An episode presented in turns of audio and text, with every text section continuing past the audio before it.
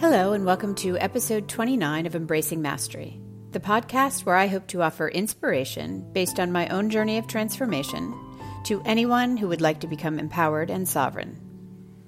Today's episode is based on my post titled, Love as an Algorithm, Tap into Its Sovereignty.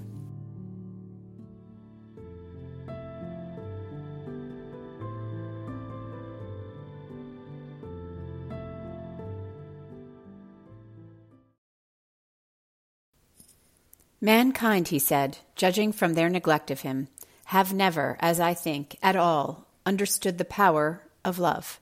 For if they had understood him, they would surely have built noble temples and altars, and offered solemn sacrifices in his honor, but this is not done.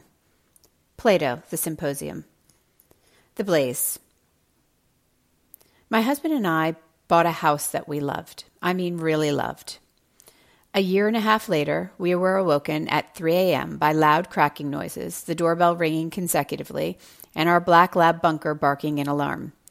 A fire had engulfed our garage and was quickly moving towards the kitchen and the second floor of our home. The smoke detectors had failed, but thanks to bunker, we were all fortunate enough to exit the house unscathed to wait for the firefighters to extinguish the blaze. The dust settled. We were all in a bit of shock that morning when we were informed that we needed to find a place to stay.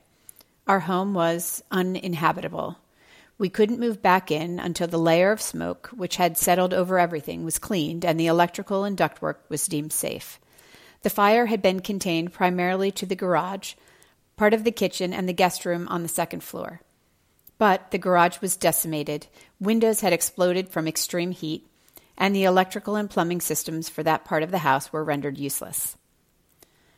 That said, we were all very grateful to be alive. We stayed in a hotel for a week and returned to a clean but partly scorched home.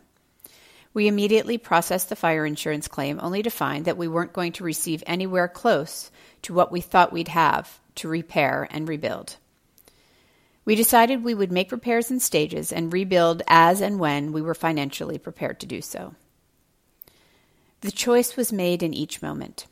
By this time, I had become really well acquainted with the vibration of love in action, and I remembered that I actually had the option to use the love frequency to transform my experience. So that is just what I did. I accessed that frequency in each and every moment possible to make magic happen. This is what the love algorithm in action looks like. 1. Instead of feeling defeated by a house in disrepair, I could be grateful for the roof over our head. We could have lost the entire house, and the opportunity to learn and grow through this experience. Instead of looking at our home as broken, I could choose to see the areas of our house that were whole. I could see the love that is ever present in all experience if we embrace that perspective. Instead of focusing on what we no longer had, I could pivot to focus on what we did have and was still more than enough. Instead of pointing a finger of blame at the insurance company or even myself for prior choices, I could have compassion and forgiveness for everyone involved.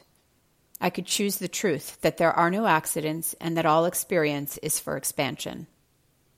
I could take responsibility for all of my experience. These are the qualities of the love algorithm which could transform my experience: wholeness, gratitude, compassion, forgiveness, truth, freedom, choice, perspective, responsibility, expansion. Did I execute this plan effortlessly? No. But when I fell off the horse, I stood back up, dusted myself off, and got back on. And because of that choice, what might have taken 10 years took a total of 3. 3 years later, after 2 floods because of exposed pipes bursting, insulating the garage walls myself because the kitchen was too cold in the winter, space heaters, and closing down parts of the house in disrepair, we had completed all repairs and had rebuilt. I chose to apply the algorithm of love instead of victimization, and magic occurred. Love isn't rainbows and unicorns. Love isn't what you think it is. The vibration, frequency, quality, and application of the formula of love is more powerful than any other in existence. We, our eternal selves, are an energy, otherwise known as consciousness. Our consciousness in its purest form can also be described as the vibration of love. This is why the idea of know thyself is the pathway to everything you need. It helps you to discover yourself as the physical manifestation of that frequency on earth. Each and every time that you choose yourself, that you choose this vibration, you are healing, resolving, transforming. You are becoming more of your true self. Love is mastery of life and pure potential. Love is what you reach for when you are feeling beaten down and which supports you in rising like a phoenix from the ashes. Love is the focus you choose that dissolves boundaries and limitation. Love is the freedom to chart your course regardless of what reality is showing you in each moment. Love is. Tap into it and access your sovereignty. Choose love.